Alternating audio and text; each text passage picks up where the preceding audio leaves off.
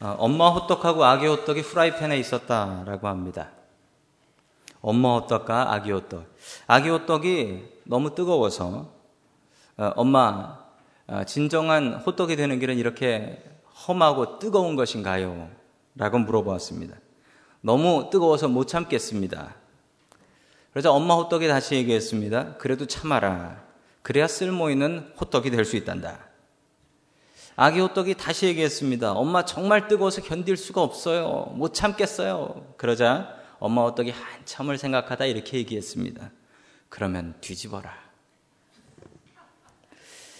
아, 힘들 때는 한번 뒤집어서 생각할 수 있다면 어떨까요? 자살도 뒤집으면 살자라고 하더라고요. 여러분 뒤집어 생각하면 좋겠습니다. 그런데 여러분 호떡은 뒤집는다지만 우리는 뒤집어지면 안 되겠죠. 우리는 어떻게 해야 될까요? 우리가 인생의 고통을 당할 때, 삶이 괴롭고 견딜 수 없을 때, 우리는 어떻게 그 고통을 이겨 나아가야 할까요? 오늘 시편 143편 말씀을 통하여서 어, 다윗이 했던 것처럼 우리도 고통을 대처하는 방법, 고통을 이겨가는 방법을 알아갈 수 있기를 주님의 이름으로 간절히 축원합니다. 아멘. 첫 번째 하나님께서 우리에게 주시는 말씀 받은 은혜를 기억하라 라는 말씀입니다. 받은 은혜를 기억하라. 어, 다윗은 고통에 대해서는 좀 통달한 사람인 것 같습니다. 다윗은 어릴 적에 자랄 때부터 집에서 부모님으로부터 인정받지 못했던 사람이었습니다. 여덟 번째 아들이었는데 그 사무엘이라는 선지자가 당신의 아들 중에 왕 될 사람이 있습니다 하고 찾아왔습니다. 그런데 그 아버지라는 분이 아버지가 다윗은 아예 부르지도 않았어요. 여덟 번째 저 다윗이라는 놈은 왕 될 만한 놈이 못 돼서 아예 부르지도 않았습니다. 그러자 사무엘이 그래도 불러오시오라고 이야기를 해서 다윗을 불러오게 되지요. 그만큼 어, 부모님으로부터 인정받는 인정받는 아, 왕이 안 될 만한 사람이었습니다. 형님들은 어땠습니까? 다윗이 목숨을 무릅쓰고 목숨을 걸고 그 전쟁터에 자기 형님들 면회하러 갔습니다. 여러분 군대에서 면회 받아 보셨습니까? 얼마나 반갑습니까? 그런데 면회하러 갔던 형님들이 뭐라 그랬냐면 너 네 잘난 척 하려고 면회 왔지? 어? 너는 교만한 놈이다 하면서 자기 동생한테 저주를 품어댔습니다.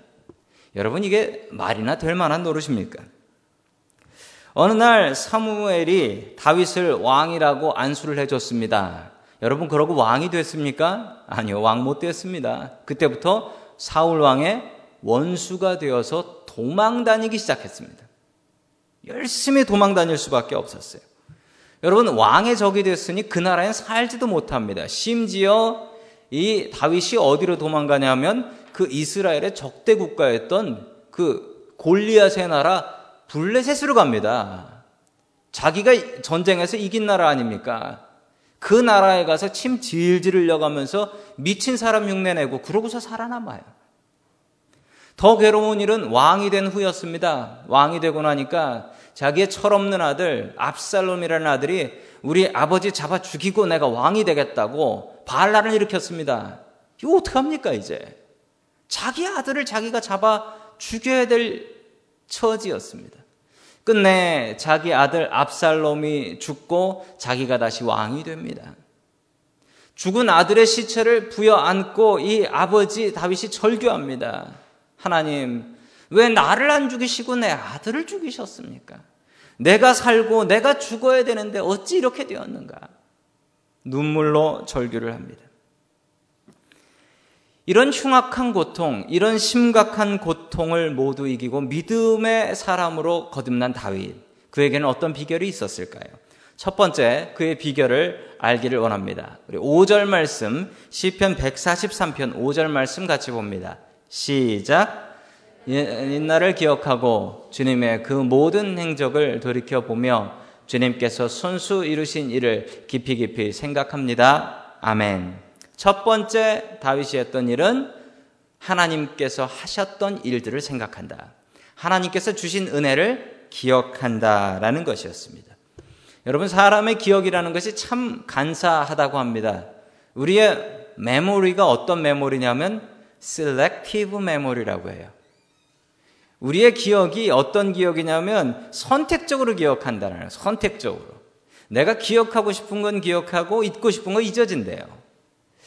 옛날에 그 한국에서 청문회라는 걸 했었습니다. 청문회라는 걸 하면은 그 잘못한 사람들이 나와가지고 뭐라 그러면 잘 기억이 나지 않습니다. 이렇게 얘기했는데요. 여러분 그게 거짓말을 하는 것일 수도 있고 진짜 기억이 안 나는 것일 수도 있답니다. 사람은 기억하고 싶은 걸 기억하고 잊고 싶은 것을 잊는 능력이 있대요. 나한테 잘해준 걸 기억하기보다는 나한테 섭섭하게 했던 것을 훨씬 더 사람들은 잘 기억합니다. 내가 다른 사람한테 뭐 해줄게라고 약속한 건 싹 잘 잊어버리고 다른 사람이 나한테 뭐 해준다고 약속한 건 기가 막히게 기억한다라는 거죠. 남이 나한테 잘해준 것은 잘 기억나지 않고 남이 나한테 섭섭하게 한 것은 기가 막히게 기억이 잘 난다고 합니다. 한국 속담에 이런 말이 있습니다. 은혜는 흐르는 물에다 새기고 원수는 바위에다 새긴다. 무슨 말입니까? 남이 잘해준 것은 그냥 흐르는 물에다 새겨서 어유 지나가 버렸네. 기억 안 나고요. 남이 나한테 잘못하고 실수하고 괴롭게 한 것은 돌판에 새겨가지고 기억을 한다라는 얘기입니다. 여러분 그런데 이러면 망합니다. 확실히 망하고 제대로 망합니다. 사탄은 우리의 사람 사이를, 가족의 사이를, 부부의 사이를 갈라놓기를 원합니다. 그래서 우리에게 이런 기억을 줍니다. 나한테 섭섭한 것, 나한테 안 해준 것은 기가 막히게 기억나고, 나한테 해준 것, 나한테 좋았던 것, 좋은 기억은 싹 잊어버리게 합니다. 그래야지 갈라지니까요. 제가 제자 훈련을 받을 때마다 꼭 내는 숙제가 있습니다. 자기 배우자, 남편과 아내의 장점을 10가지씩 적어오라 라는 것이었습니다. 그런데 전에 어떤 분이 이렇게 말씀하셨습니다. 10개는 너무 어렵습니다. 찾을 게 없습니다. 그런데 단점이라면 책을 써올 수 있습니다. 여러분, 사람은 다 마찬가지인 것 같습니다. 마찬가지인 것 같습니다. 뭐 저라고 다르겠습니까? 사람의 기억은 나한테 안 해준 것, 섭섭한 것은 기가 막히게 기억나고 나한테 잘해준 것은 그냥 다 잊어버리고 그건 당연한 거, 그것도 안 해? 이렇게 생각이 난다라는 거죠. 평생 아내에게 바람만 피우고 살았던 남편이 있었습니다. 아내 속만 박박 썩이고 집에 와서 잠도 안 자고 그랬던 남편이 어느 날 바람 피다가 죽었습니다. 장례식에 참석했는데 이제 교회 목사님이 장례식을 집례하셨어요. 장례식을 집례하시는데 이 목사님도 이분을 잘 모르는 거예요. 교회를 거의 나온 적이 없어요. 그래서 이 사람 저 사람한테 들은 이야기를 가지고 이제 설교를 하면서 여러분 장례식에 나쁜 소리 합니까?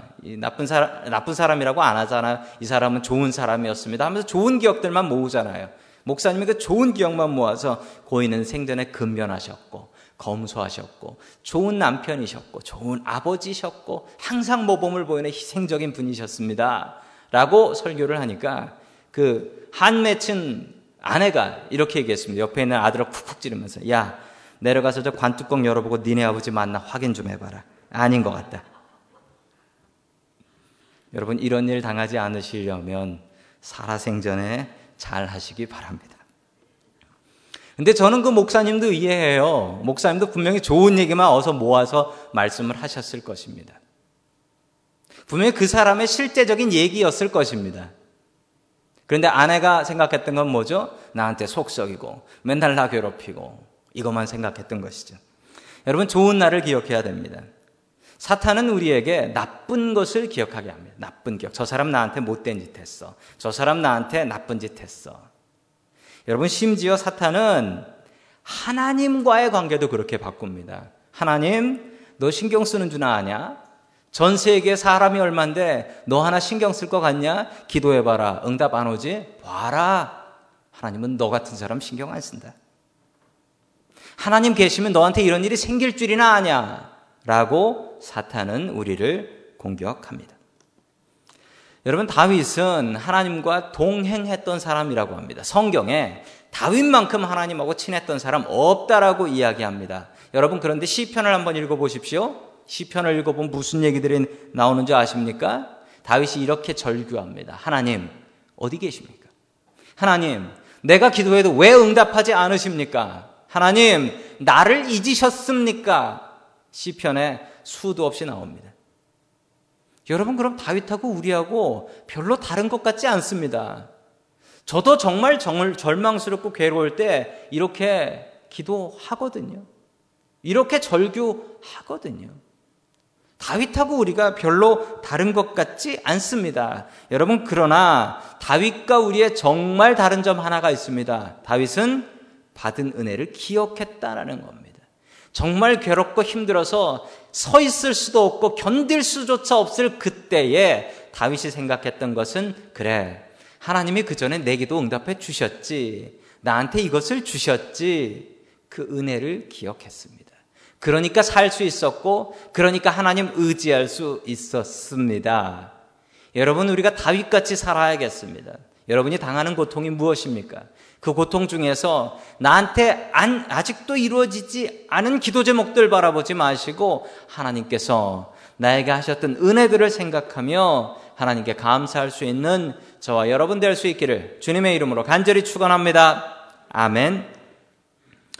두 번째 하나님께서 우리에게 주시는 말씀은 하나님만 의지하라. 하나님만 의지하라라는 말씀입니다. 다윗이 지금 도망을 가고 있습니다. 사울 왕의 손에서 도망을 가고 있고 원수들의 손에서 도망을 가고 있습니다. 아시는 바와 같이 다윗은 돌멩이 하나로 골리앗을 쳐 죽인 군인 중의 군인이었습니다. 그의 손에는 칼이 놓일 날이 없었습니다. 방패가 놓여질 날이 없었습니다. 그는 항상 칼과 방패를 가지고 도망 다녔습니다. 전쟁을 하는 군인은 자신의 갑옷, 군복을 벗지 않습니다. 칼을 내려놓지 않습니다. 총을 내려놓지 않습니다. 그런데 다윗이 이렇게 기도를 합니다. 우리 다 함께 6절의 말씀 같이 읽습니다. 6절의 말씀입니다. 우리 다 함께 읽습니다. 시작. 내가 주님을 바라보며 내 두 손을 펴 들고 기도합니다. 메마른 땅처럼 목마른 내 영혼이 주님을 그리워합니다. 셀라. 여러분 셀라라는 말은 멈춰서 들으라. 영어로 stop and listen이라는 뜻입니다. 이게 아멘처럼 쓰여지는 말이어서 이 시편에는 이 셀라라는 말을 아멘 대신으로 많이 사용하고 있습니다. 여러분 도망가기 바쁜 사람입니다. 도망가기 바쁜 그가 두 손을 펴고 기도했다라고 합니다. 여러분 두 손을 펴고 기도했다면 다윗이 무엇을 놓았다라는 것이죠? 그의 한 손에 들려있던 방패, 한 손에 들려있던 칼을 내려 놓았다라는 것입니다. 그리고 절대적으로 하나님만 의지했다라는 것이죠. 하나님께서는 우리가 하나님을 절대적으로 의지하기 원하십니다. Only God, 하나님만 의지하기를 원하고 계십니다. 그런데 우리는 어떻게 살아갑니까? 우리는 하나님도 의지합니다. 하나님도 의지. 하나님도 의지하고 내가 의지하는 그것도 의지하고 저 사람도 의지하고. 여러분 하나님만 의지하는 것은 쉽지 않습니다. 그런데 하나님께서는 우리에게 하나님만 의지하라는 정말 어려운 명령, 정말 어려운 요구를 하고 계십니다. 전에 어느 분이 교회, 저희 교회 홈페이지에 글을 올리신 분이 계셨습니다. 저희 교회 교회는 아니셨고 어떤 사이비 이단 교회를 다니셨던 분이셨습니다. 그리고 그분이 자기의 경험을 이야기하시는 것이었습니다.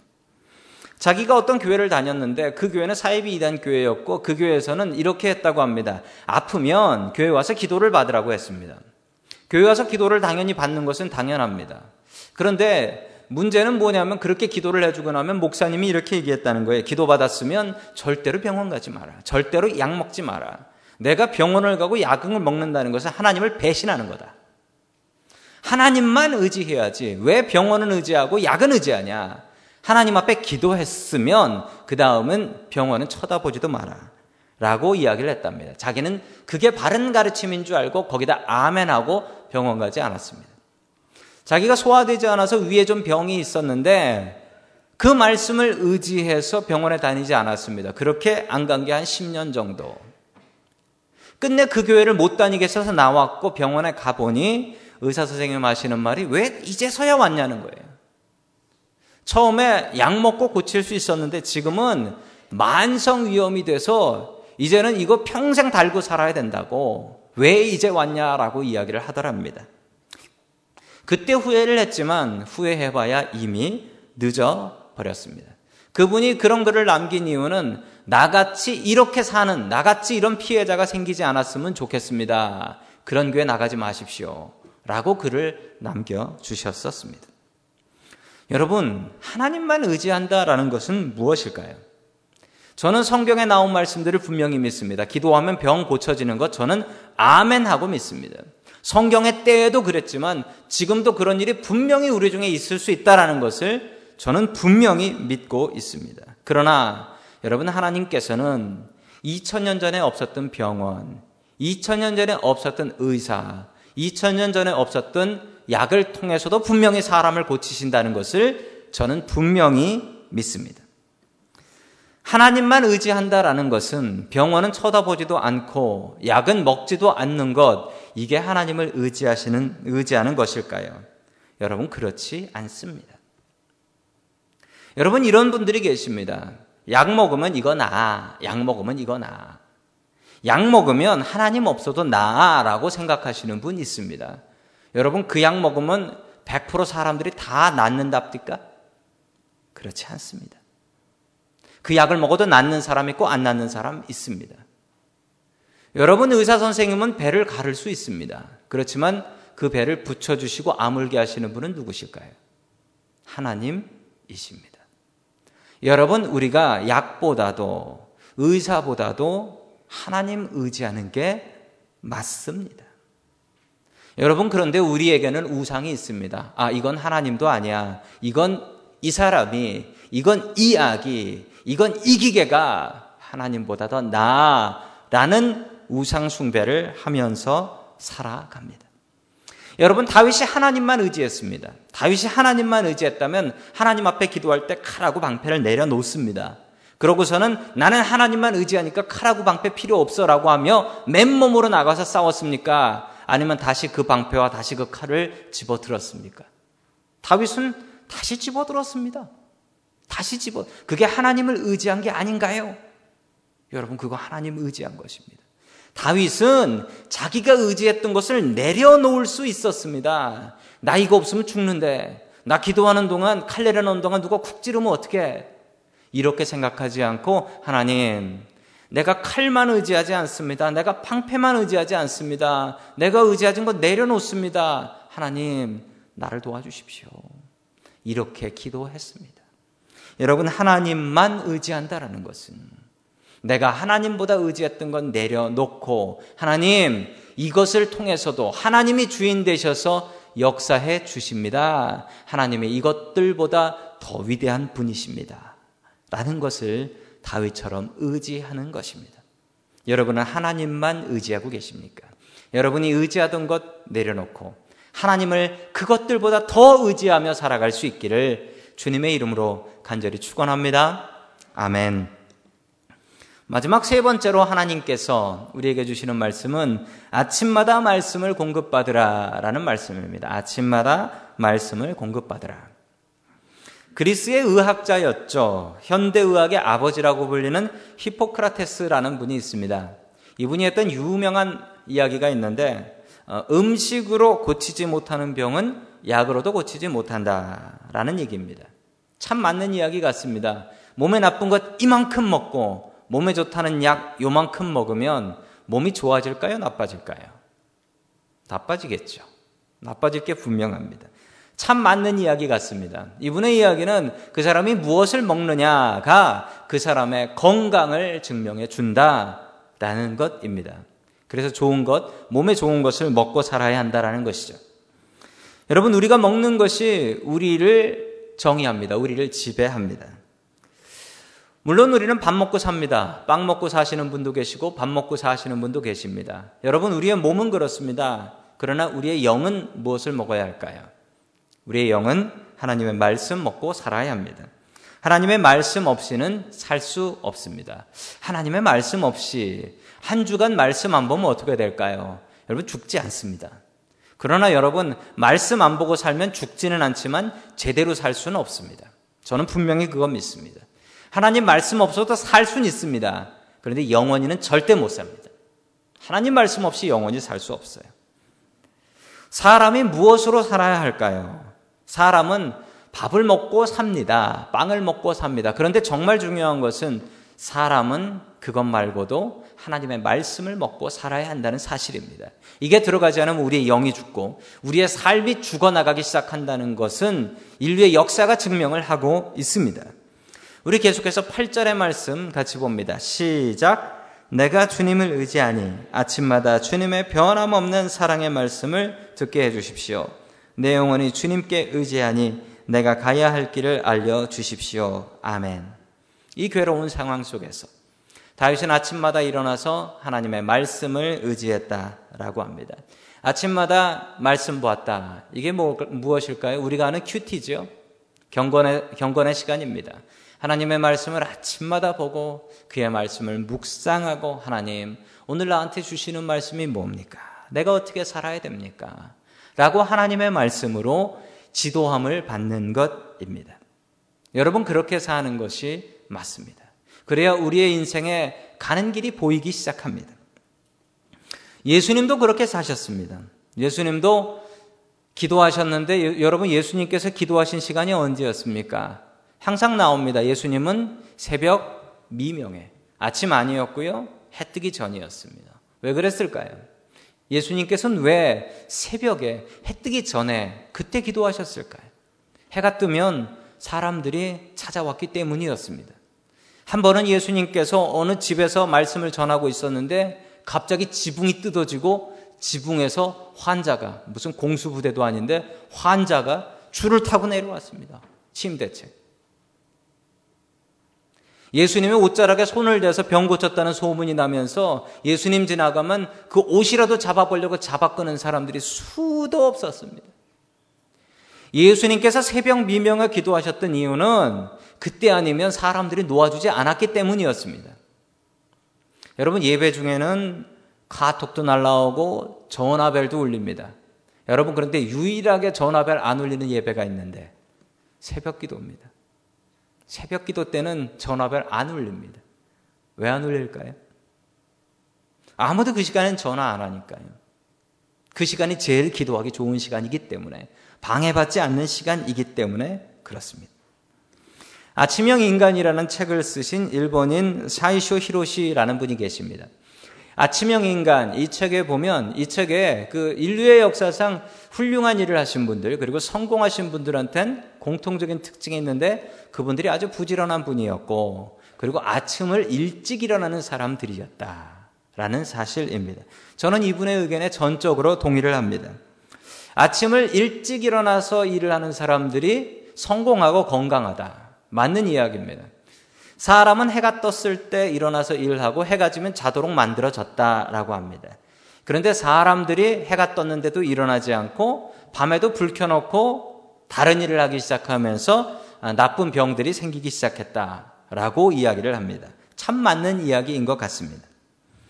여러분 다윗은 그 비밀을 알았습니다. 어젯밤에도 죽도록 사울왕을 피해서 도망을 갔습니다. 죽은 시체같이 잠을 잤습니다. 아침에 일어나기 쉬울까요? 여러분, 일어나기 어렵습니다. 그런데 그런 죽음과 같은 상황에서도 다윗은 일어났습니다. 그리고 아침에 무엇을 생각했냐면 그 원수 같은 사울, 어떻게 죽일까? 이 생각하지 않았습니다.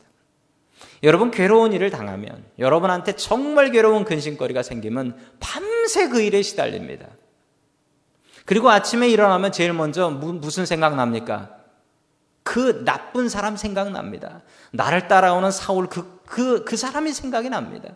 정말 죽도록 미워서 아침에 눈 뜨자마자 그 사람 얼굴 생각납니다. 그럼 하루 종일 그 원수를 생각하면서 지내는 겁니다. 다윗도 마찬가지였습니다. 그래서 다윗이 했던 일은 아침에 하나님의 말씀을 보았습니다. 성경에 이렇게 나옵니다. 주님의 변함없는 사랑의 말씀.